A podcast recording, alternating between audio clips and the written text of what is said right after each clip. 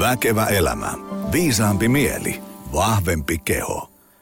Hyvää kuunteluhetkeä, rakas väkevän elämän, kenties uusi tulokas, mahdollisesti jo senioritasoinen korvapari. Tervetuloa ties monennenko lähetyksen pariin ja tällä kertaa meillä on, kuten aina, minua suuresti kiinnostava teema käsittelyssä.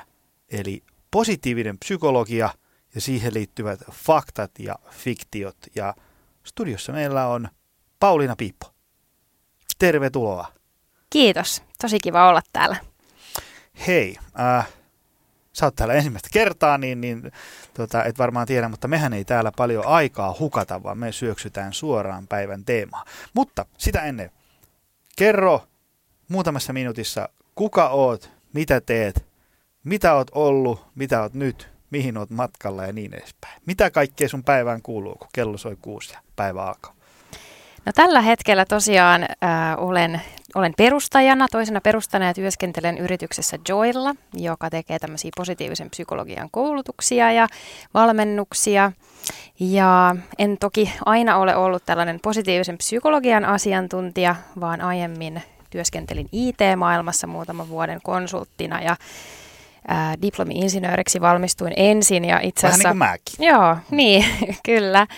Ja itse asiassa niin kun lukion jälkeen lähdin hauskasti vähän seuraamaan sekä äidin että isän urapolkuja, että ensin hain lääkikseen, mutta en päässyt sinne, niin menin sitten TTYlle opiskelemaan tietojohtamista.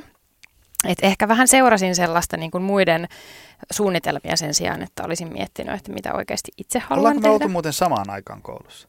No mä aloitin 2007.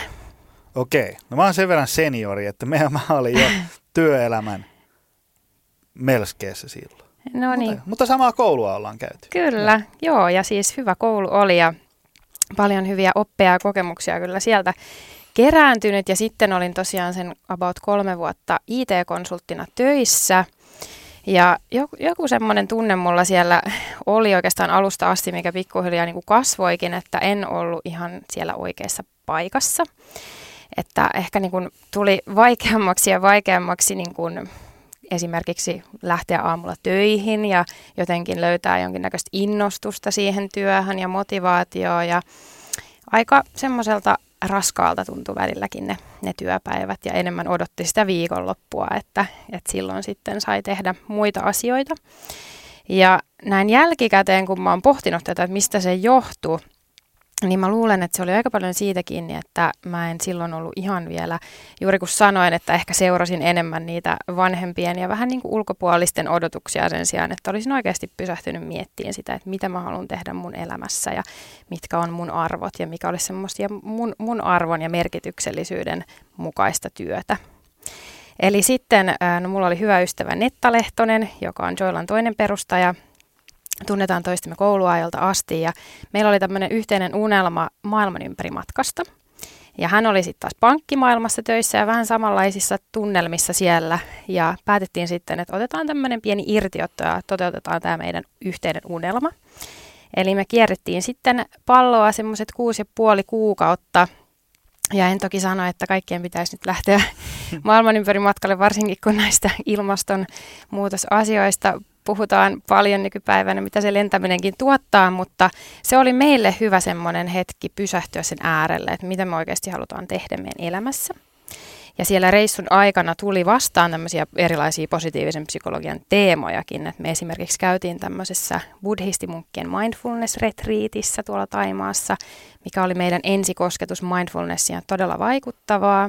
Millainen se, nyt jos saan keskeyttää, niin oliko se semmoinen niin joku hiljaisuuden retriitti vai Joo, se oli semmoinen ää, niin kuin kahden päivän retriitti. Et me oltiin siellä, oikeastaan se reilu vuorokausi oltiin siellä hiljaisuudessa ja tehtiin erilaisia mindfulness-harjoitteita ja sitten ihan lopuksi sitten sai niin kuin puhua. Et sekin oli semmoinen omalainen kokemus, että en ole ikinä ehkä niin kauan ollut hiljaisuudessa aikaisemmin kuin mitä silloin mua kiinnostaa itteeni hirveästi semmoinen hiljaisuuden retriitti. Mä, mulla oli jo yhden, yhden, yhden kerran ostoskorissa hiljaisuuden retriitti verkkokaupassa, mutta en vielä ostanut sitä. Mutta sen takia, koska vaikka Sam Harris ja tämmöiset muut kovat tyypit, joiden niin kuin, sanaan luotan suuresti, niin ne on sanonut, että vasta semmoisella retriitillä monesti sä ymmärrät, mistä vaikka mindfulness ja meditaatioharjoituksissa on kyse.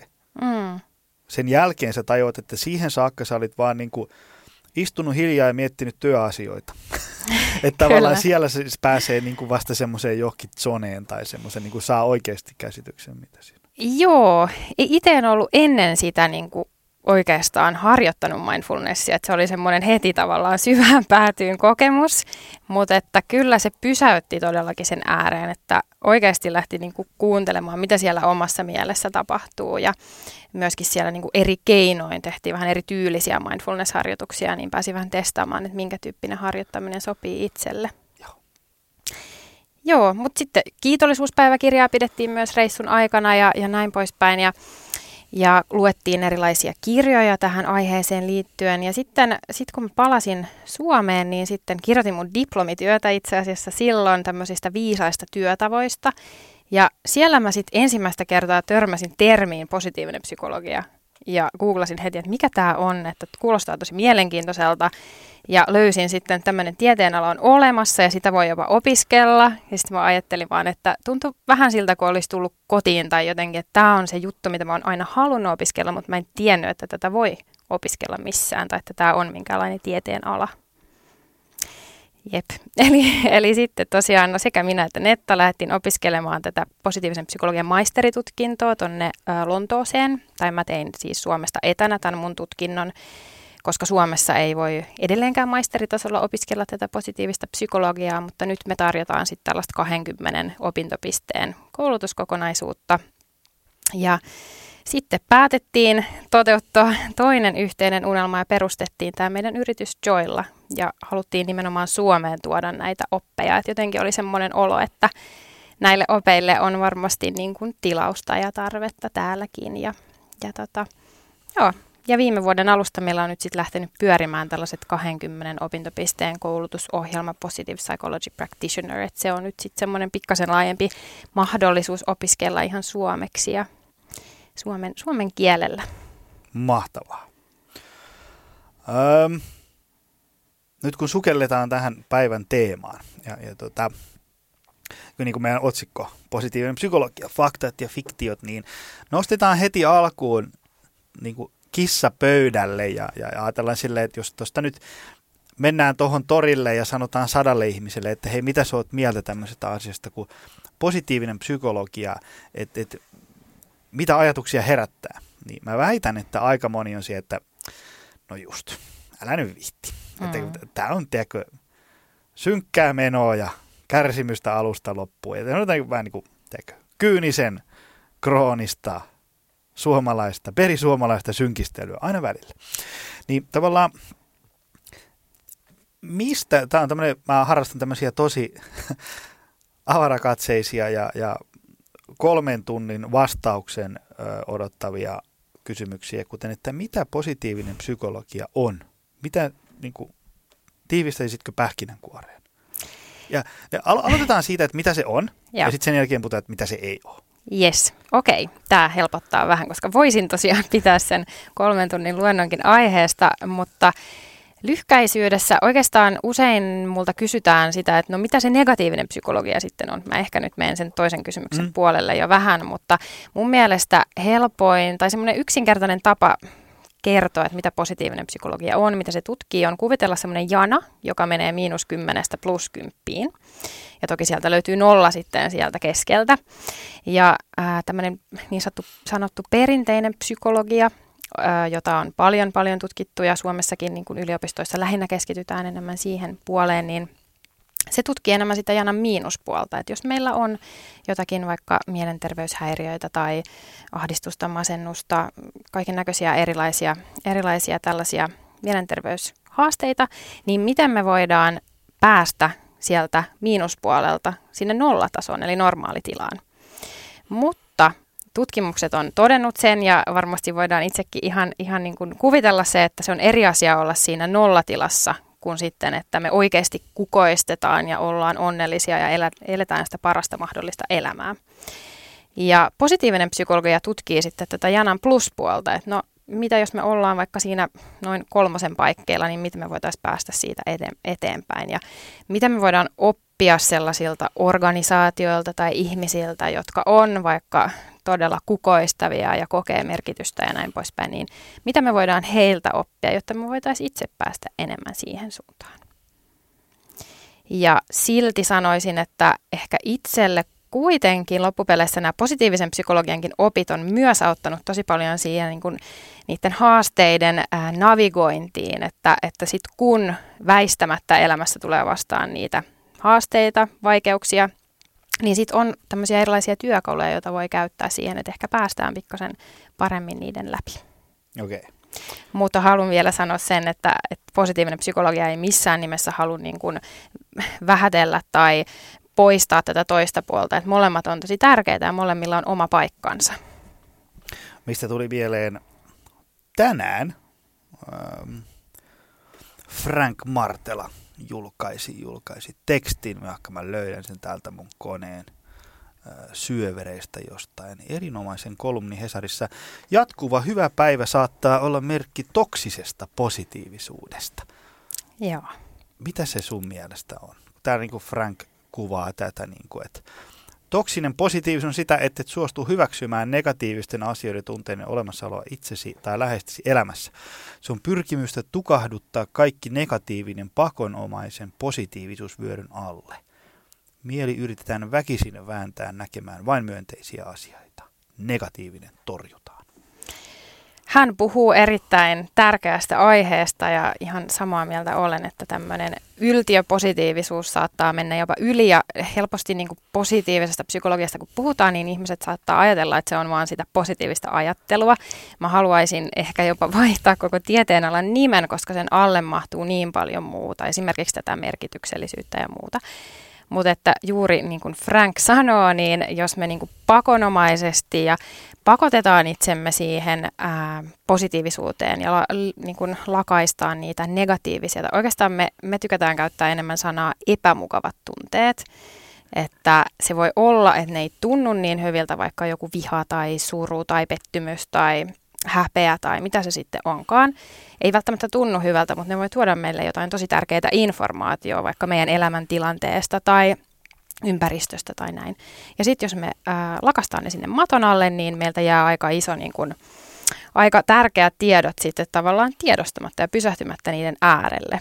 Ja sitten taas toisaalta, jos me tukahdutetaan niitä negatiivisia tunteita tai niitä epämukavia tunteita, niin samalla me myös tukahdutetaan niitä positiivisia. Että sitten niin kun koko se tunnekokemus jää semmoiseksi pikkasen niin kun harmaammaksi. Ja sitähän me ei haluta, koska kyllä ne, kyllä ne positiiviset tunteet on kuitenkin tuo meille tosi paljon hyvää, jos miettii vaikka jotain kiitollisuutta tai iloa tai haltioitumista tai tämän tyyppisiä kokemuksia. Nehän on aivan mahtavia ja ehdottomasti niin kuin tuo paljon hyvää sinne elämään. Tässä Frank sanoo myöhemmin, että hyväksymällä negatiiviset tunteet osaksi elämää sinne paradoksaalisesti vaivaavat sinua vähemmän. Juuri näin. Ja kuten Hyvin täällä sanottu. lopussa kolumni loppuu. Älä siis alistu amerikkalaishenkiseen pakkopositiivisuuteen. Tuhansien murheellisten laulujen soidessa laula mieluummin mukana. Joo, todella hyvin sanottu. Ja tämmöisestä niin kuin, tämmöiset tutkijat kuin Robert Biswas Diener ja Todd Cashdan, he puhuu tällaisesta niin kuin eheydestä tai kokonaisuudesta, että sen sijaan, että me niin kuin juurikin pyrittäisiin siihen pakkopositiivisuuteen, niin me enemmänkin pystyttäisiin niin kuin luontevasti vaihtamaan niitä tunnetiloja niiden myönteisten ja niiden epämukavien välillä ja tavallaan niin kuin pysähtyä niiden äärelle, kuunnella mitä niillä on sanottavana ja sitten jatkaa eteenpäin. Sitten mä oon jotenkin huomannut, voi olla, että mä käytän jotain ihan pseudotermejä, mutta tota, kun tavallaan yrittäjänä, kun mä esimerkiksi pyöritän meillä kioskia, ja, ja siis sillä tavalla, että meillä on tosi tämmöisiä niin kuin itseohjautuvia tyyppejä. Tavallaan niillä on, ne on tosi aikaansaavia, fiksuja tolkun tyyppejä, ne saa tehdä niin kuin tosi paljon asioita vapaasti. No, se tietysti tavallaan välillä tulee jotain konflikteja työpaikalla vaikka niin kuin asiakkaiden kanssa tai jossain prosessissa tai jossain tämmöisissä. Niin sitten multa tullaan kysyä jeesiä. Ja, ja tota, sehän helposti tarkoittaa sitä, että kun multa tullaan kysyä jeesiä, niin se on aina huono ja ikävä asia. Teikö, kun ne kivat jutut, ne mm. kyllä niin kuin sumplii siellä keskenä. No nyt sitten voi joskus, teikö, tavallaan, jos on vähän, joskus itse olin tosi huono käsittelemään ikäviä asioita, niin kuin vaikeita kysymyksiä. Ja se ei ole niin kuin toimitusjohtaja ja hallituksen puheenjohtajan ihan hyvä, hirveän hyvä ominaisuus, jos sä et pysty mm. käsittelemään ikäviä asioita. niin, niin tota, Sitten mä laitoin vaan tietysti niin kuin säkin päähän ja sormet korviin ja, ja huusin läläläätä ja ajattelin, että ikävät asiat menee pois. Mutta eihän ne mene, nehän vaan kumuloituu. Kyllä. No, mutta sitten huomasin sen, että kun sitten vaan niin kuin härkämäisesti, kun tuli joku ikävä asia, niin meni vaan niin kuin suoraan sitä päin. Nosti se heti pöydälle ja mistä tässä on kyse. Aha, asia selvä, kuunnellaan niitä ja näitä ja sitten tehdään päätös. Ja tavallaan niin kehittyi joku semmoinen, niin semmoinen sietokyky myös ikäville asioille. Tavallaan tajus, että kaikkein nopeiten nämä menee niin pois, että näille tekee heti jotain. Joo. Kuulostaa todella hyvältä toimintatavalta ja tästä tuli jotenkin mieleen tämmöinen, oltiin tällaisessa tilaisuudessa, missä Kirsi Piha oli puhumassa ja hän puhuu tällaisista, että heillä on käytössä tämmöinen konfliktointi heidän yrityksessä. Ja sitten me tavallaan otettiin se käyttöön myös meille, että meillä on, meillä on tiimi pikkasen tästä kasvanut alusta niin kuin alun jälkeen. Ja toki kun ollaan ihmisten kanssa tekemisissä, niin ihan varmasti sieltä tulee erilaisia erimielisyyksiä ja haasteita ja näin poispäin, niin parempi vaan nostaa se kissa pöydälle heti ja niin kuin käytetään tällaista, että hei, että nyt mä haluaisin vähän konfliktoida sun kanssa tästä asiasta, niin ää, ei tarkoita sitä, että meillä on niin kuin jotenkin henkilökohtaisesti jotain ongelmaa, vaan se on enemmän niin kuin, että puhutaan sit niistä asioista ja miten me ollaan vaikka eri mieltä, mutta että se, että me pystyttäisiin käsittelemään niitä ennen kuin ne kasvaa semmoisiksi tosi suuriksi ja vaikeiksi asioiksi. Ja toisaalta myös se, että muistetaan sitten yhdessä myös juhlistaa niitä hyviä puolia, että missä me ollaan onnistuttu ja näin poispäin. Mulla on tässä hirveän pitkä lista kysymyksiä, joita mä haluan sulta kysyä Joo. ennen kuin me päästään täältä pois. Ö, noita väärinymmärryksiä vähän jo sivuttiin, mutta siis niin kuin, no niin, sä, sä puhuit siitä, että se tutkii sitä, että miten pääsee sitä nollasta kymppiin tai niin kuin nollasta eteenpäin. Mutta mitä se tarkoittaa niin kuin konkreettisemmin? Mitä asioita tutkitaan? vaikka niin kuin merkityksellisyyttä? Ja... Joo, joo, me oikeastaan käytetään aika paljon tämmöistä kukoistuksen kehystä. Tämä on tällainen tutkittu malli siitä. Mulla on että... se kuva täällä. Harmi, että mä en saa sitä välitettyä nyt tästä niin kuin Joo. lankojen. Mutta... Mutta me voidaan käydä sen läpi tässä. Joo. Eli tämä perustuu tosiaan Martin Seligmanin tutkimuksiin ja häntä kutsutaan tämmöiseksi positiivisen psykologian perustajahahmoksi. Eli on ollut niin kuin paljon siellä tuomassa tätä tieteenalaa niin esiin ja viemässä sitä eteenpäin. Niin tämä malli perustuu hänen tutkimuksiin siitä, että mitkä asiat kaikista eniten vaikuttaa siihen, että miten me voidaan kukoista ja elää hyvää elämää. Että tässä ei niinkään niin kuin keskitytä vaan ehkä onnellisuuteen. Mun mielestä se onnellisuus on pikkasen kapeampi termi ja tämä on enemmän tällainen kokonaisvaltaisen hyvinvoinnin malli. Ja tähän malliin kuuluu alun perin viisi osa-aluetta ja sitten me ollaan lisätty tähän vielä yksi, joka on meidän mielestä tosi tärkeä myös, mutta mä voin käydä nämä läpi nämä osa-alueet. Eli ensimmäisenä on myönteisyys ja siihen liittyy juurikin nämä asiat, mistä äsken puhuttiin, nämä tunteet, sekä ne myönteiset, mutta myös ne epämukavat ja se, että mitä niillä on meille kerrottavana. Mutta tutkimusten mukaan myönteiset tunteet esimerkiksi laajentaa meidän ajattelua. Ne auttaa meitä vaikka olevan luovempia, että jos on joku semmoinen ideointipalaveri tulossa esimerkiksi, niin se voi olla ihan hyvä idea, että vähän niin kuin nostattaa semmoista positiivista mielialaa. Ja esimerkiksi ennen kuin mä tulin tänne, niin mä oikein pohdin semmoisia kiitollisuuden aiheita, kun oli vähän semmoinen pieni jännitys, niin sitten mä ajattelin, että no hei, että tämä pikkasen niin rauhoittaa mun mieltä ja saa mun mielen avartumaan. Toisena osa-alueena on uppoutuminen, eli tiedät ehkä sen tunteen, kun oot tekemässä jotain tosi miellyttävää asiaa ja vähän niin kuin aika menee kuin itsestään ja saat tosi hyvin vaikka asioita aikaiseksi ja tuntuu tosi hyvältä se tekeminen. Tätä kutsutaan usein flow-tilaksi tai se on eräänlainen uppoutumisen tila. Osaatko lausua sen miehen sukunimen, joka on sen kehittänyt? No mä oon treenannut tätä, koska okay. mä oon puhunut hänestä siis luentovideoilla. Siinä 30 konsonanttia. Joo, hän Mihai Csikszentmihalyi on tämä mun käsitys Oi, tästä nimestä. Hän on unkarilainen, että se on vähän vaikea, vaikea sukunimi kyllä. Tosiaan flow-tila ja sitten työnimusta. Esimerkiksi Jari Hakanen työterveyslaitoksella Suomessa tekee todella hyvää tutkimusta näistä työnimun teemoista ja tästä uppoutumisesta. Ja sitten vahvuudet on yksi asia, mikä liittyy tosi tiiviisti tähän uppoutumiseen. Eli sitä kautta, kun me tunnistetaan meidän omat vahvuudet ja päästään niitä käyttämään, niin me voidaan kokea jopa kuusi kertaa enemmän tällaista uppoutumista. Eli mun mielestä aika vaikuttava, mm. vaikuttava nousu. Sitten meillä on ihmissuhteet tässä mallissa, ja se on itse asiassa tutkimusten mukaan se osa-alue, joka kaikista eniten vaikuttaa siihen meidän hyvinvointiin näistä kuudesta osa-alueesta. Eli semmoinen aito ja merkityksellinen yhteys muihin ihmisiin. Ja sitten taas toki elämästä saattaa myös löytyä niitä vähän haastavampiakin ihmissuhteita, niin sitten on ihan hyvä pohtia myös niitä, että miten, miten sitten niin kuin niiden kanssa toimii tai asettaako jotain rajoja tai muuta sitten niiden suhteen. Sitten on merkitys neljäntenä osa-alueena ja se on taas tutkimusten mukaan niin kuin ehkä toisiksi tärkein tämän mallin teemoista.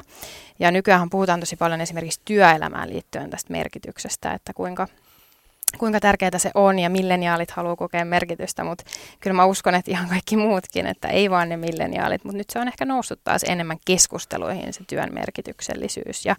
Mulla oli täällä vieraana Kim Väisänen, öö, tota, tovi takaperin, niin Kim just puhuu sitä, että et, et palkka on esimerkiksi viidenneksi tärkein Joo. motivaattori työpaikassa. Joo. Jos en ihan väärin muista. Joo, voi hyvin olla. Mä oon niin nähnyt myös tommosia samanlaisia, että oikeastaan sen, semmoisia tuloksia on nähnyt, että se merkitys on just se ykkösasia, mm. mitä ihmiset haluaa, että ne on valmiita just joustamaan sitten muista, vaikka palkasta tai muista eduista sen, niin kuin sen eteen, että ne sais kokea sitä merkitystä. Sitten meillä on vielä aikaansaaminen viidentenä osa-alueena tässä mallissa ja nimenomaan semmoinen aikaansaaminen, joka on niiden meidän arvojen mukaisia ja me saadaan ehkä käyttää niitä meidän vahvuuksia siinä toteuttamisessa, että ei, ei semmoista niin kuin päätöntä suorittamista, mitä ehkä mulla itsellä silloin aikaisemmassa uravaiheessa, että en oikein niin kuin tiennyt, mikä se suunta kuitenkaan sitten loppujen lopuksi oli, tai oliko se ehkä vähän väärä. Ja tähän liittyy yhtenä teemana myös itsemyötätunto, oikeastaan koko tähän malliin, mutta että myöskin, että muistetaan se, että kun me pyritään aikaan saamaan asioita meidän elämässä, niin ihan varmasti niitä haasteita tulee vastaan, erilaisia vastoinkäymisiä ainakin nyt tälleen niin kuin yrittäjänä olleena nyt tässä muutaman vuoden, niin kyllähän se on aika semmoista vuoristorataa, että välillä on tosi hyviä päiviä, hyvä fiilis ja jes, jes, nyt tästä vaan niin jatketaan ja ihana tehdä sitä työtä, mutta sitten välillä tulee semmoisia päiviä, että vaikea ehkä jopa nousta sängystä ylös tai on paljon vaikeampaa just niitä epämukavia tunteita ja haasteita ja näin poispäin, niin se itsemyötätunto on tosi hyvä, tosi hyvä työkalu siihen kaikkeen. Ehkä mulle ollut semmoinen yksi merkittävimmistä tämän positiivisen psykologian teemojen ääreltä. Se on ehkä semmoinen teema, mihin pal- no, vaikka meidän verkkovalmennuksissa, missä on paljon ihmisiä ja siellä on niin tämmöiset suljetut Facebook-yhteisöt, niin Kyllä siellä kysellään välillä, että millä voi korvata askelkyyky ja paljonko protskuu pitää syödä aamupalalla. Mutta kyllä valtaosa kysymyksistä käsittelee just sitä semmoista ehdottomuutta ja mustavalkoisuutta liittyen siihen, miten tavallaan niin kuin puhuu itselleen niistä asioista, mitä tekee syömisen, liikkumisen ja palautumisen suhteen. Esimerkiksi niin kuin, harvassa asiassa me ollaan yhtä mustavalkoisia itsemme kohtaan kuin jossain – elämäntapan muutoksessa. Mm. Tiedätkö sille, että jos, jos mä menen tuosta kansalaisopistoon mandariini Kiinan kurssille, ja sitten mulla jää siellä muutama päivä väliin ja mä nyt jaksa kaikkia kotiläksyjä tehdä, niin sitten se kurssi loppuu, niin, niin kyllä mä oon siitä, että, että, tuota, että no, no, ei se nyt ihan lapaa mennyt, mutta kyllä mä niin maitokaupassa pystyn käymään ja kahvin tilaa. Kyllä mä, niin kuin, kyllä mä tästä 7 plussaa aina itselleni. Mm. Mutta syömishommissa ollaan silleen, että, että mulla on tästä ruokavalio en mä pysty tähän. Ja ihan sama. Tiedätkö, siinä ei ole niinku mitään sellaista, niinku, tiedätkö, semmoista 7 plussan vaihtoehtoa. Aivan. Siinä on vaan niinku napakymppi tai hylsy. Joo. Ja, ja niin aika paljon tällaisia, niin kuin itse asiassa mä taidan lainata vähän tätä kehystä sinne valmiiksi, koska tämä on nerokas. Lainaappa ihmeessä ja tosi hyvä nosto tai niin kuin mielenkiintoinen ja tunnistan on kyllä myös itsessäni niin kuin just jonkun liikkumisen ja ravinnon ja tämmöisten suhteen, että siinä varsinkin on kyllä aika ehdoton itselleen, että mistä se sitten johtuu. Ehkä se on jotenkin, että kun me tavallaan tiedetään se, niin tiedostetaan se niin hyvin, että nämä on meille niin kuin hyviä asioita. Niin. Ehkä se on silleen paikallaan kysyä, että jos ajatellaan, että sulla on joku sä oot vaikka 35 ja sä teet elintapa remonttia, niin, niin tota, sit sulla tulee töissä hässäkkää ja muksu kipeä ja jaada jaa, ja sit sulla jää kolmeksi viikoksi treenit väliin ja syöt vähän mitä sattuu. Niistä on silleen, että no mä nyt oon vaan, mä oon tällainen ihminen, aina mulle käy näin. Mm. Parhaani yritän, mutta aina tässä käy näin. Mm. Niin sitten voi aina niinku kysyä, että no, no mitä sitten? Mm. Tässä nyt kuitenkin koetaan tehdä elintapamuutosta, joka olisi tarkoitus auttaa sua vaikka seuraavat 53 vuotta. Mm. Mikä, tä, mikä on tämän kolmen viikon merkitys tässä kokonaisuudessa? Ei niinku yhtään mitään. Totta. Huomenna on päivä uusi ja taas voi tehdä vaikka semmoinen niinku 7 plussan arvoisen suoritukseen, se on jo tosi hyvä. Jos ajatellaan, että elintavat oli aikaisemmin 5 miinus, Mm. niin se 7 plussa on jo tosi kova Totta. korotus. Joo, ja toi mitä sanoit, tai jotenkin tuli vielä mieleen toi niin itsemyötätunnon tavallaan määritelmä, että sehän on sitä, että puhut itsellesi kuin hyvälle ystävälle. Että jos sun ystävällä menee ne treenit nyt kolmeksi viikoksi vähän pieleen ja näin, niin mitä sä sanoisit hänelle? No Nimenomaan. ei se mitään, että, että kyllä tästä niin kuin toivutaan, mutta että sitten itselle ollaan usein vähän kriittisempiä. Vähän niin kuin Jari Saras voi sanoa Ylen puheella, että, että jos sä puhuisit muille niin kuin itsellesi, niin sulle ei olisi yhtään ystävää. No toi voi olla. Ihan Valitettavasti aika niin kuin voi pitää Siis paikkaansa. ajatellen sille, että miten ihmiset kuvailee vaikka omaa peilikuvaansa Mm. joskus.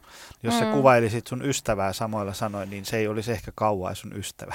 Kyllä, toi on, toi on kyllä ihan totta. Kyllä. Sitten siellä mallissa oli vielä tämä kuudes osa-alue, joka on itse asiassa, niin kuin me ollaan haluttu lisätä tähän Seligmanin alkuperäiseen malliin ja muutkin asiantuntijat on tehnyt samaa, koska koko ajan tulee todella mielenkiintoista tutkimustietoa siitä, miten meidän mieli ja keho on koko ajan niin kuin yhteydessä toisiinsa ja suolistosta löytyy vähän niin kuin toiset aivot ja sydämestä niin kuin kolmannet ja, ja tiedät näistä varmaan, varmaan Mm. myös paljon, mutta me ollaan haluttu lisätä tänne tämmöinen elinvoimaisuuden osa-alue, mikä sitten käsittelee just tätä kehon ja mielen yhteyttä ja sen merkitystä. Joo, ei se, koska niin kuin se tavallaan niin kuin se, se, että jos vaikka umpieritysjärjestelmä menee jotenkin vähän solmuun ja sulla vaikka niin kuin hormonitoiminta vähän mitä sattuu, niin kyllä se on aika haastavaa tai jotenkin aika mahdoton ajatus, että se ei niin kuin mitenkään vaikuta. Mm, kyllä. Tuota, positiivisen psykologian yhteydessä puhutaan kukoistuksesta. Mitä se tarkoittaa? Mä muistan kukoistuksen, mä oon kuullut ainakin, muistaakseni Esa Saarisen Pafos-seminaarissa semmoisen Joo. termi, mikä on muuten mahtava paikka. Ja mä oon siellä käynyt kahdesti. Okei. On pitänyt mennä kolmannenkin kerran, mutta on ollut vähän aikatauluhaasteita. Mutta mitä se tarkoittaa? Kukoistaminen. Kuulostaa noin niin kuin aika korkealentoiselta tämmöiseltä niin kuin termiltä. Mitä, se, mitä on kukoistaminen? No tässä juuri käytiin, käytiinkin läpi tämä kukoistuksen kehys, että oikeastaan nämä kuusi kysytään näin. osa-aluetta. Kun ihminen kukoistaa, niin miten sillä menee? Kukoistavalla ihmisellä mun mielestä siis, no miten sillä menee? Sillä menee tosi hyvin, mutta ei tarkoita sitä, ettäkö ei olisi niitä haasteita tai huonoja päiviä tai niitä ikäviä fiiliksiä siinä välissä. Mutta että hän pystyy kuitenkin niin kuin palaamaan siihen hyvään fiilikseen ja tota, ää, aikaan saa asioita, kokee sitä merkitystä, on hyvät ihmissuhteet, just näitä asioita, mitä tuosta mallista löytyy. Ja noihan on myös tosi niin kuin yhteydessä kaikki toisiinsa, että jos sulla on vaikka ihmissuhteet ihan retuperällä, niin varmasti vaikuttaa myös niin kuin aika paljon vaikka siihen, että kuinka paljon sä koet niitä myönteisiä tunteita tai, tai näihin muihin osa-alueisiin.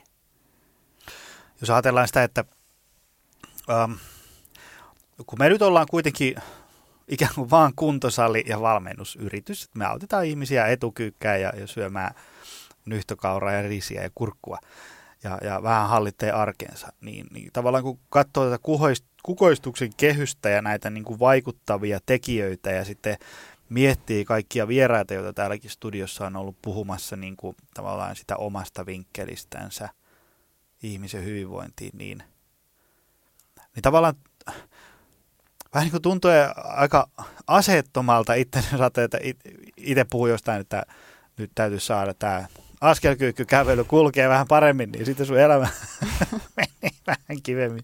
Mutta, ei, mutta siis tavallaan se niin kuin, miten niin kuin moninaista tämä on. Mulla ei niin kuin tästä mm. varsinaisesti ole, tämä on tämmöistä ääneen ajattelua, mm. ei varsinaisesti mitään kysymystä, vaan Joo. siis niin kuin se, että miten niin kuin, siis tavallaan se, että kun meille tulee vaikka valmennuksia ihmisiä ja sitten ne on silleen, että että et täytyisi saada kymppi pois kesää Mm. ja lisää virtaa arkeen. Mm. Aika tyypillinen.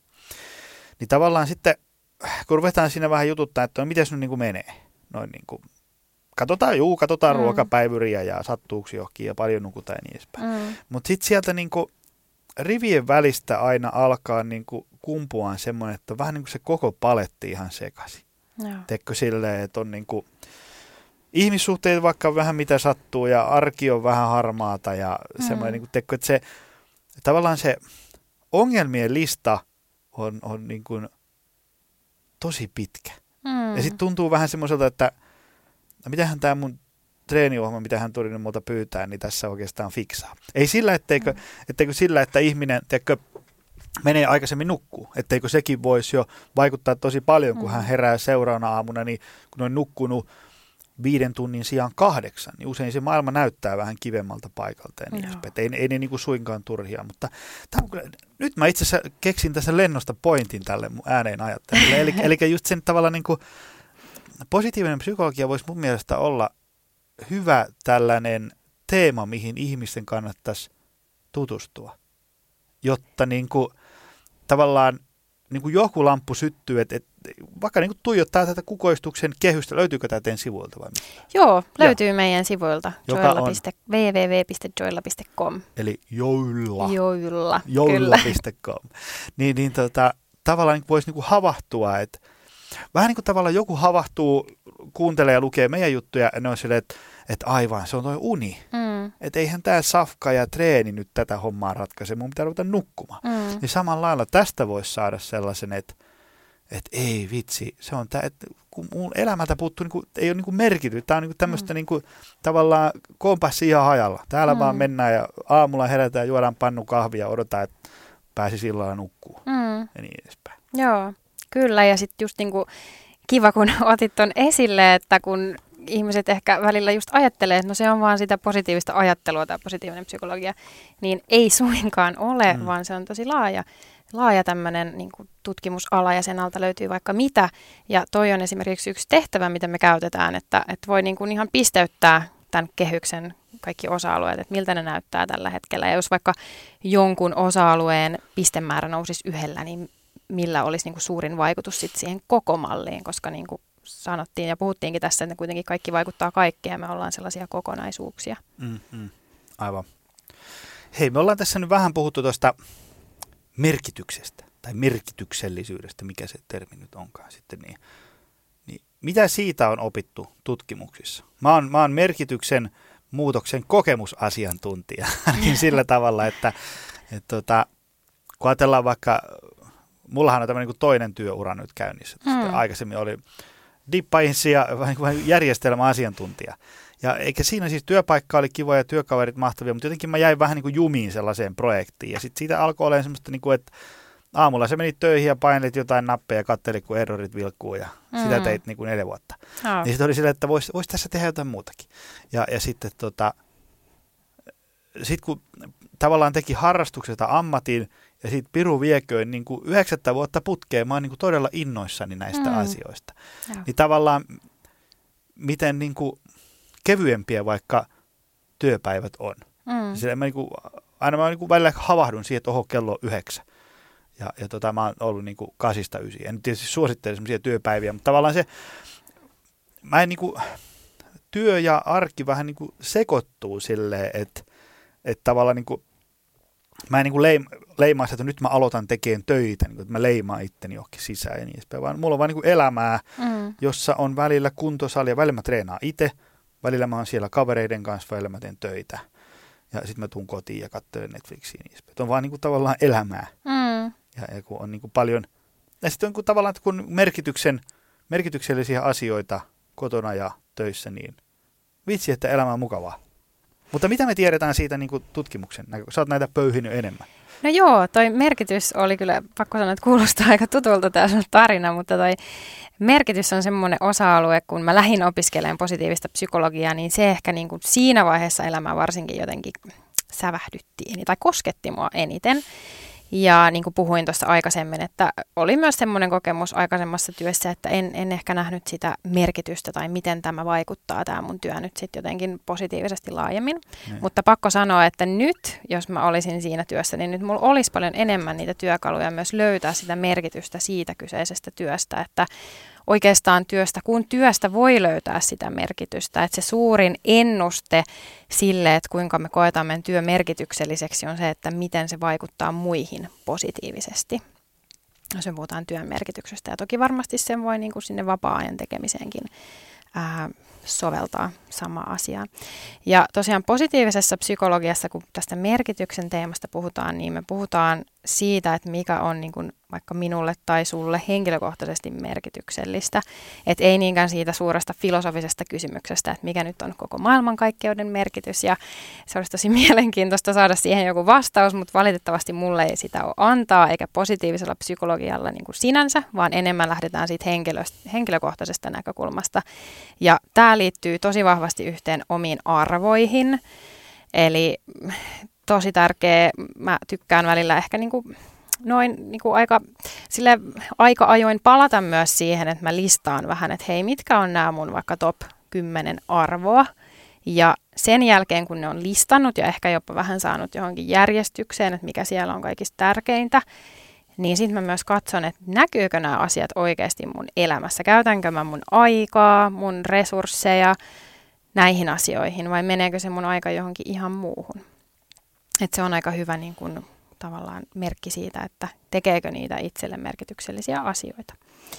Ja sitten kun työelämässä puhutaan paljon tästä merkityksellisyydestä, niin ää, yksi tutkija on todennut, että johtajan tärkein tehtävä olisi tuoda esiin se merkityksellisyys niin kuin jokaiselle työntekijälle, että mitä juuri hänen työssä on, miten se vaikuttaa muihin positiivisesti, miksi se on merkityksellistä.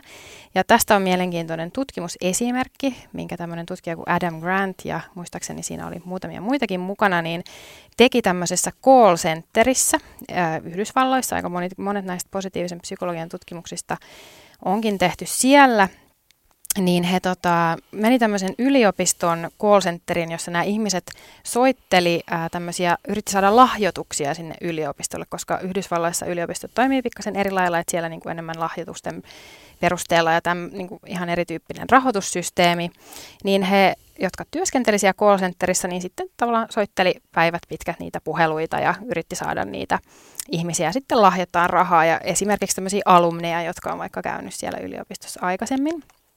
Ja tota, voit kuvitella, tai voin ainakin itse kuvitella, että aika, voi olla aika puuduttavaa sellainen työ, ja siellä oli aika suuri vaihtuvuus. Joten he lähti sitten kokeilemaan tämmöisiä eri keinoja, että no miten me voitaisiin tuoda se merkitys näkyväksi näille työntekijöille. Ja he testasivat vähän eri keinoja, että esimerkiksi he luki jotain tällaisia niin kuin ihmisten kirjo- kirjoituksia, jotka oli saanut opiskelupaikan heidän työn ansiosta. Mutta se ei toiminut mitenkään kauhean hyvin, mutta kaikista paras keino oli se, kun he toi niiden ihmisten eteen ihan viideksi minuutiksi puhumaan sellaisen ihmisen, joka oli saanut heidän ansiosta opiskelupaikan tai pystyi tekemään tutkimusta tai joku tällainen henkilö, joka oli siis suoraan hyötynyt siitä heidän työstään. Hän kertoi viisi minuuttia siitä, että mitä hän, mitä hän tekee ja mitä hän tutkii, näin poispäin. Niin tämä pieni interventio sai nämä ihmiset, jotka olivat siellä töissä, tekemään tuplasti enemmän puheluita ja he sai neljä kertaa enemmän rahoja kerättyä, oliko se nyt seuraavan viikon aikana. Eli mun mielestä niin todella, mm. todella merkityksellinen esimerkki siitä, että pienelläkin, pienilläkin teoilla me voidaan tuoda sitä merkitystä enemmän näkyväksi. Joo. Tuli tuossa just mieleen, että niin tavallaan onko asiat, jotka on meille merkityksellisiä, niin onko ne semmoisia, että totta kai me tehdään niitä silloin, kun aurinko paistaa ja on nukuttu hyvin ja lomarahat on tullut ja niin edespäin. Mutta sitten onko merkityksellisiä asiat semmoiset, niin että me, niitä tehdään myös silloin, kun ei kauheasti huvita? No se, ne merkitykselliset asiat voi ainakin olla vähän sellaisia, niin kuin just ehkä herättää niitä epämukavia tunteita myös, mm. tai olla semmoisia vähän haastavampia, että ne ei ole aina semmoisia ihania, ihania nautintoa tuovia asioita. Tästä tulee mieleen tämmöiset erilaiset onnellisuuden tyypit, jota on niin kuin, kun positiivisessa psykologiassa tutkitaan onnellisuutta, niin on tunnistettu tämmöisiä erilaisia onnellisuuden tyyppejä. Ja yksi tyyppi on tämmöinen hedoninen onnellisuus, joka liittyy siihen, että me koetaan paljon just niitä myönteisiä tunteita ja vältetään epämiellyttäviä asioita ja, ja näin. Ja sitten toinen onnellisuuden tyyppi on eudaimoninen onnellisuus, joka liittyy enemmän tähän merkityksen kokemukseen. Että me esimerkiksi vaikka pohditaan niitä meidän omia arvoja ja sitä, että miten me eletään niiden mukaisesti. Niin tästä toinen tutkimusesimerkki, sellainen, missä taas opiskelijoille, ää, ei ole sellainen ryhmä ja heidät jaettiin kahteen. Ja puolelle sanottiin, että okei, että seuraavan kymmenen, kymmenen päivän ajan niin tehkää sellaisia asioita, jotka tuovat teille sitä hedonista onnellisuutta. Eli he esimerkiksi saattoi vaikka valvoa myöhään tai syödä jotain herkkuja tai käydä shoppailemassa tai viettää aikaa kavereiden kanssa. Tämän tyyppisiä asioita jotka toki on, on tosi ihania ja tuo varmasti sitä niin just niitä myönteisiä tunteita. Ja sitten toiselle puolelle sanottiin, että seuraavan kymmenen päivän ajan tehkää asioita, jotka tuo teille sitä merkitystä, eli eudaimonista onnellisuutta. Ja he saattoi esimerkiksi just pohtia omia arvojaan, saattoi vaikka antaa anteeksi jollekin ihmiselle, kelle oli jäänyt anteeksi antamatta, mikä ei välttämättä ole niin helppo asia eikä välttämättä niin semmoinen miellyttävä asia. Tai sitten he saattoi auttaa jotain muita ihmisiä tai esimerkiksi opiskella erityisen ahkerasti.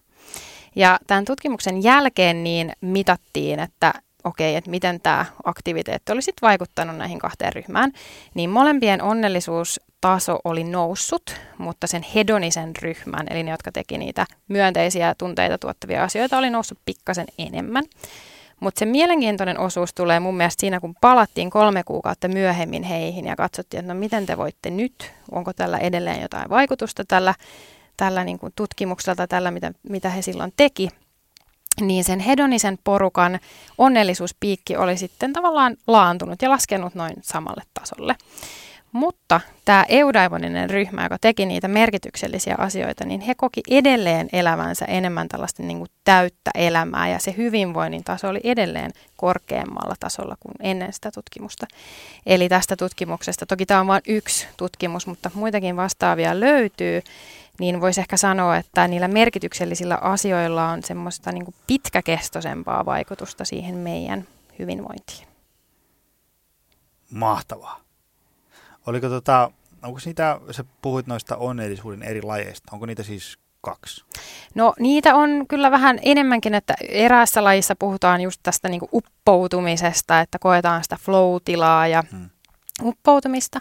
Ja sitten myös tämmöinen äh, mielenkiintoinen onnellisuuden tyyppi, tämmöinen tutkija Paul Wong, joka on tutkinut paljon myös merkityksellisyyttä, niin hän on tunnistanut tai määritellyt tämmöisen chironic happiness, ja mä en ole löytänyt sille vielä niin kuin suomenkielistä mm. termiä tai käännöstä, mutta ehkä voisi olla joku niin kuin henkinen onnellisuus tai joku tämän tyyppinen. Mutta se liittyy esimerkiksi tämmöiseen vaikka haltioitumisen tunteeseen. Että jos vaikka näet jonkun upean tähtitaivaan tai itsellä oli semmoinen syvä haltioitumisen kokemus silloin, kun oltiin siellä meidän maailman ympäri matkalla ja metin Grand Canyonille. Ja nähtiin se siellä meidän edessä, että tuli niin kuin ihan semmoinen olo, että miten toi voi olla noin suuri ja miten tämä on Mä syntynyt tänne. siellä kanssa. Joo. Ja se on semmoinen, kun sä meet sinne, ajattelee, että no se on semmoinen reikä maassa. Niin. Sitten sä meet sinne ja se on niin kuin 16 kilometriä tohon suuntaan niin kuin eteenpäin ja sitten yksi vai kolme kilometriä alaspäin. Joo, mä, mä en muista ihan Silleen niin kuin, että, Joo. Sit sä oot niin kuin, että mitä ihmettä. Joo, se oli kyllä niin kuin todella vaikuttava kokemus. Jotenkin jäi vaan siihen istumaan ja tuijottamaan ja kokemaan sitä kokemusta. Et esimerkiksi tämmöinen haltioituminen ja tämmöiset niinku enemmän ehkä transcendenttiset kokemukset liittyy tähän chironic Transcendenttinen on muuten termi, jota mä että mitä se tarkoittaa? No se on ehkä sellaista niinku itsensä ylittämistä, että se tavallaan niinku, esimerkiksi tässä haltioitumisen tunteessa, mä tein itse asiassa mun lopputyön haltioitumisesta, niin se on, se on mulle tämmöinen rakas aihe, niin sä tunnet itsestä tosi pieneksi, jos sä vaikka mietit sitä tilannetta, kun sä olit siellä Grand Canyonilla. Tai ainakin mm. itselle tuli semmoinen olo, että okei, että mä oon vaan niin kuin todella pieni osa tätä maailman kaikkeutta ja myöskin semmoista yhteenkuuluvuuden tunnetta ehkä niin kuin muihin ihmisiin ja koko maailman kaikkeuteen ja kokee semmoista yhteyttä enemmän muihin sitä kautta. Oliko ne lajit siinä? No, tällä hetkellä ne, mitä mulla ja, on tiedossa. Oi. No hei, nyt me päästään tähän ää, aasinsillalla tähän tilastoon, mikä just julkistettiin, että Suomi on maailman onnellisin maa toista vuotta putkeen.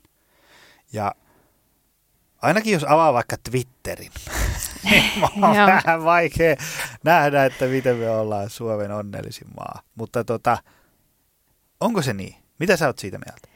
Joo, toi on mielenkiintoinen tutkimus ja haluan, haluan kyllä ensin sanoa, että, että voidaan siis olla tosi niin kuin ylpeitä tämmöisestä tuloksesta, että mahtavaa, että toista vuotta putkeen ja nyt se muistaakseni oli vielä niin kuin jotenkin vielä suuremmalla erolla muihin. Mutta sitten on myös tosi tärkeää niin kuin tarkastella vähän sitä, että no mitä siellä itse asiassa on mitattu. Mm. Että onko siellä mitattu vaikka esimerkiksi tämmöisiä enemmän olosuhdetekijöitä, niin kuin siinä on. Eli en, enemmänkin niin kuin toi tutkimus mun mielestä osoittaa sen, että meillä on tosi hyvät ää, niin kuin lähtökohdat sille, että me voidaan olla onnellisia, mutta ää, tämmöisen erään aika tunnetunkin tutkimuksen tämmöinen onnellisuuspiirakka tai happiness pine mukaan, toki sitä, sitäkin on kritisoitu, että onko nämä nyt juuri nämä prosentit näin, mm. mutta tämän tutkimuksen mukaan niin keskimäärin meidän onnellisuuteen ää, vaikuttaa 50 prosenttisesti meidän geenit, mikä on aika mielenkiintoista, että se tulee niin kuin aika paljon sieltä.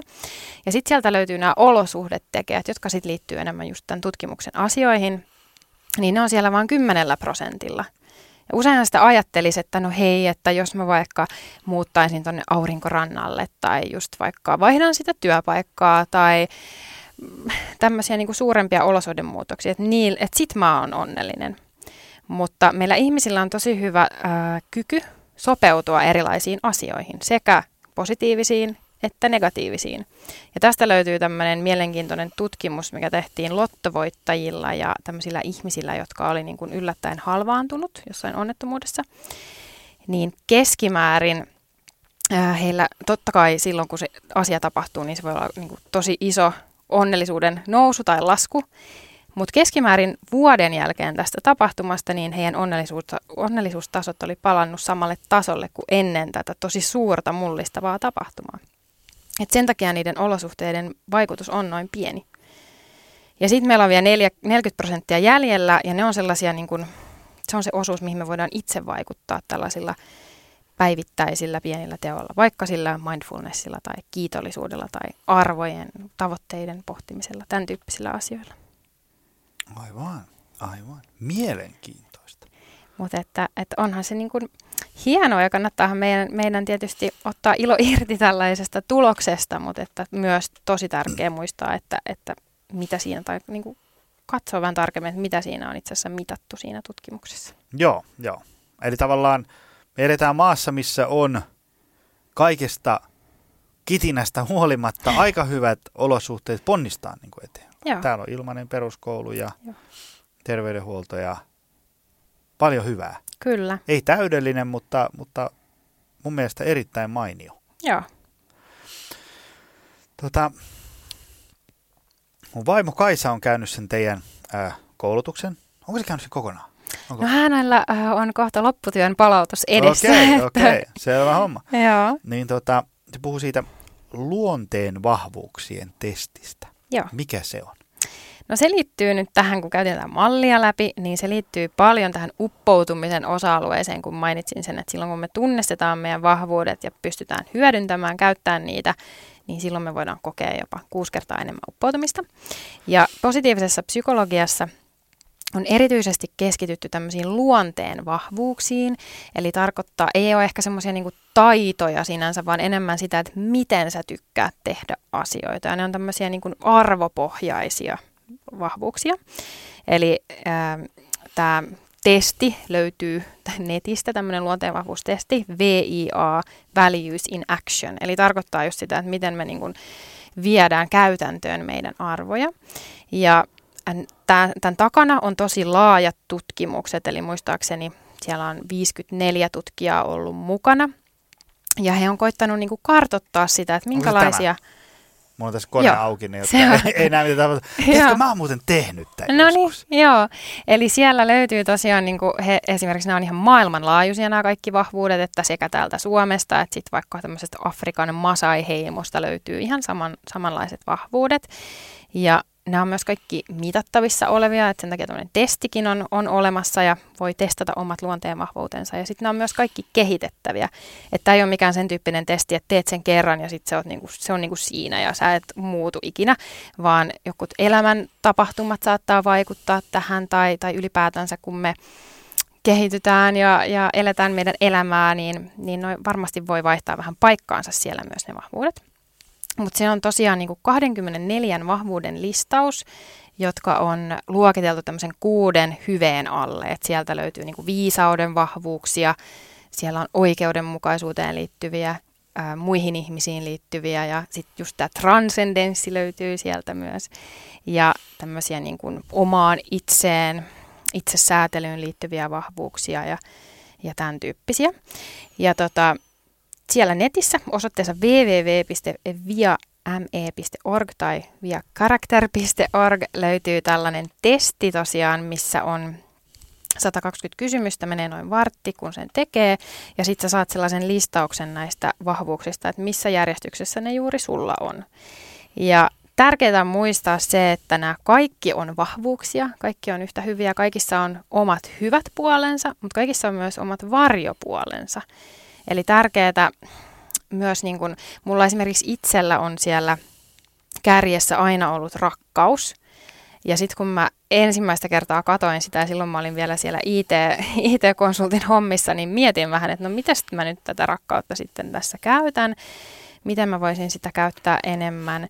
Mutta välillä sitten taas se rakkauskin voi kääntyä itseään vastaan, jos sitä käyttää liikaa ja koko ajan on auttamassa muita ja antamassa muille, niin sittenhän se kääntyy itseään vastaan. Sitten sieltä löytyy esimerkiksi tämmöinen ihana vahvuus kuin kauneuden ja erinomaisuuden arvostaminen, mikä mulla on myös aina ollut siinä top viidessä, mitä kutsutaan tämmöisiksi ydinvahvuuksiksi.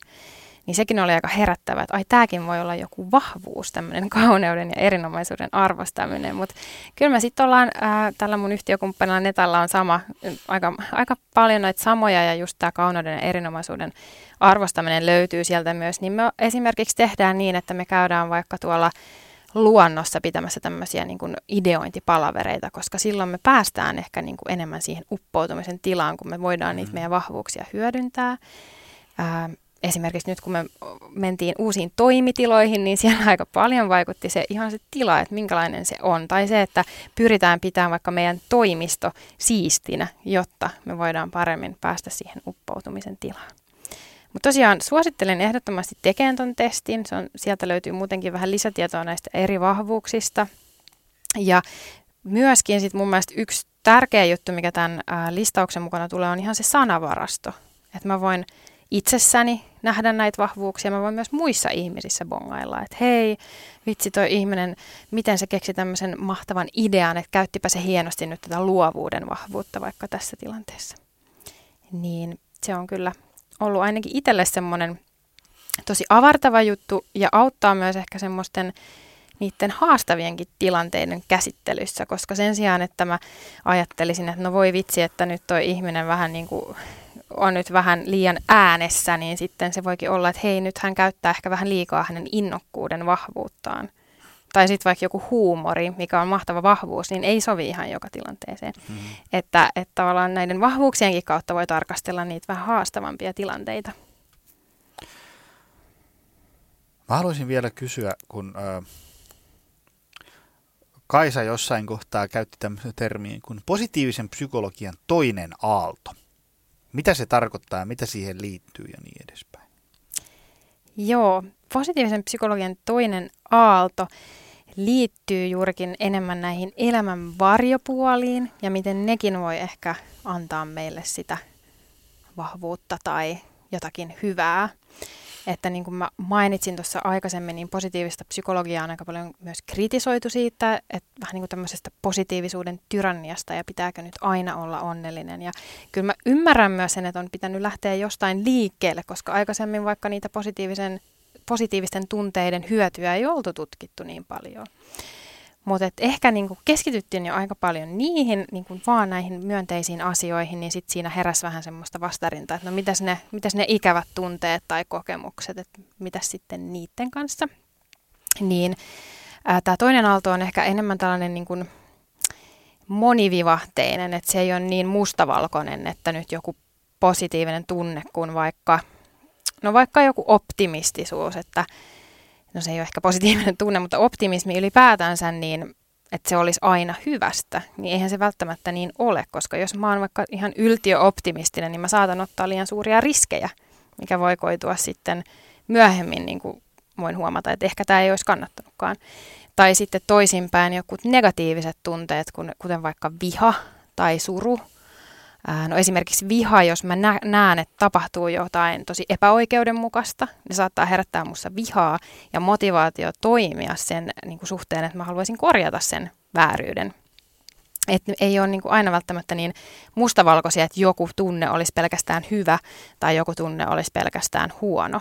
Ja sitten vaikka jos miettii rakkautta tunteena, niin se on varmaan sellainen tai hyvin niin kuin moni ää, vivahteinen tunne. Että siihen voi sisältyä sekä semmoista aivan ihanaa, upeaa tunnetta, mutta myös vaikka menettämisen pelkoa tai sitä, että no vastaako tuo ihminen näihin mun tunteisiin tai sitten jos vaikka kokee sen suuren menetyksen, niin siinä, siitä seuraa sitä surua ja näin poispäin. Että, että tämä toinen aalto huomioi enemmän tämän niin kuin elämän kaikki sävyt ja sen, että miten me voidaan myös ehkä saada jotain hyvää niistä vaikeimmista asioista. Sitten myös pari mielenkiintoista aihetta, kuin esimerkiksi resilienssi tai tämmöinen muuto, muutosketteryys, niin sitä on toki tutkittu jo aiemmin, mutta menee myös tämän toisen aallon alle hyvin.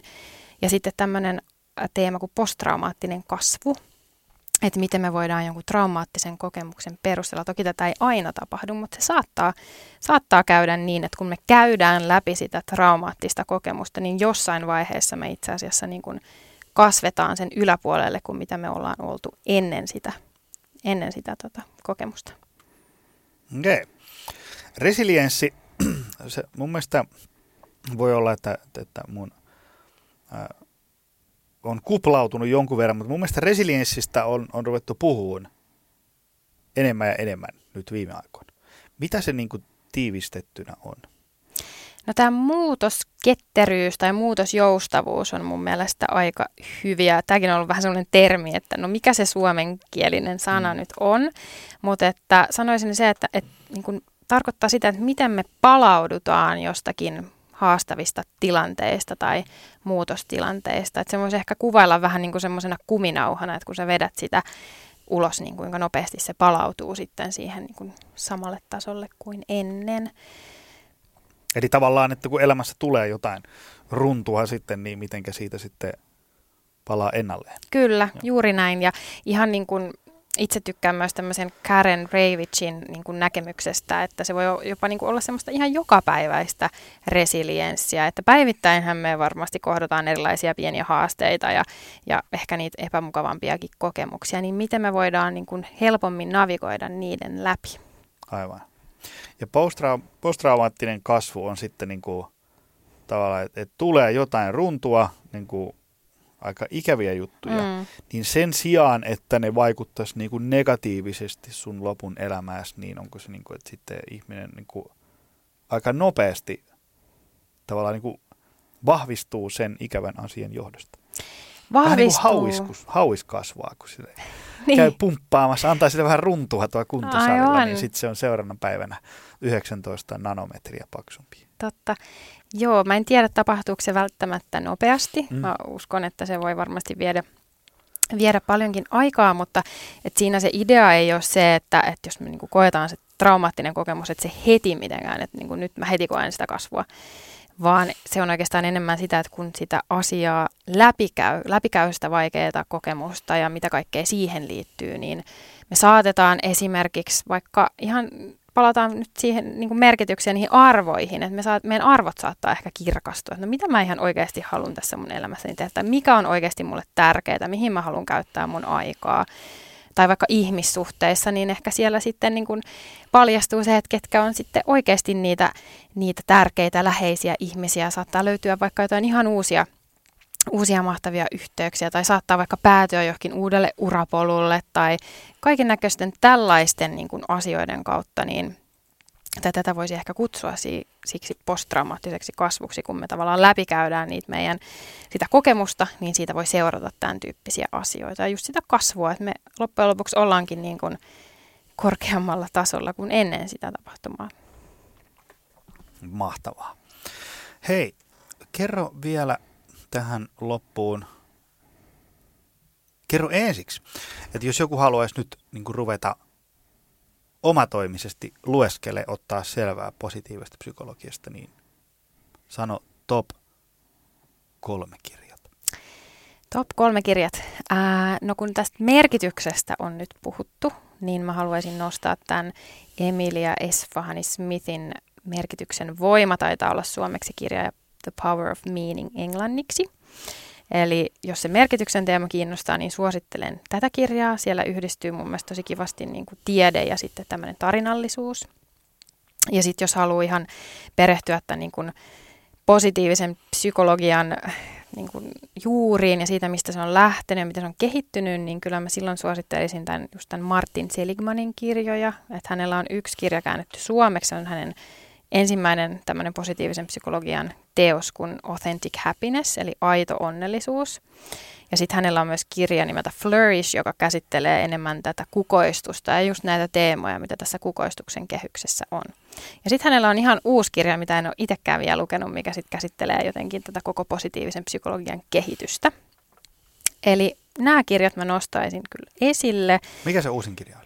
Äh, se on The Hope Circuit, muistaakseni nimeltä, mutta sitäkään ei, sitäkään ei ole suomeksi. Se on aika hiljattain ilmestynyt.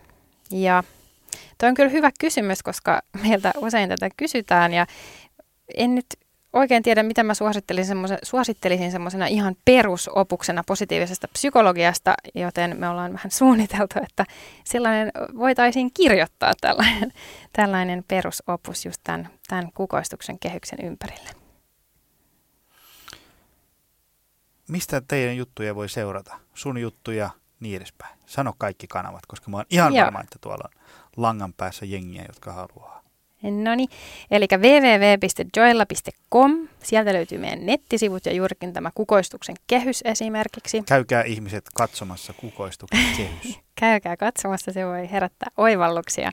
Ja meidän blogista löytyy myös aika paljon esimerkiksi just tästä resilienssistä on kirjoitusta, vahvuuksista ja näin poispäin. Se on Sieltä... täällä teidän kotisivuilla. Ja, kyllä. Tässä just parhaillaan surffaan. Sieltä löytyy tosi hyviä kirjoituksia.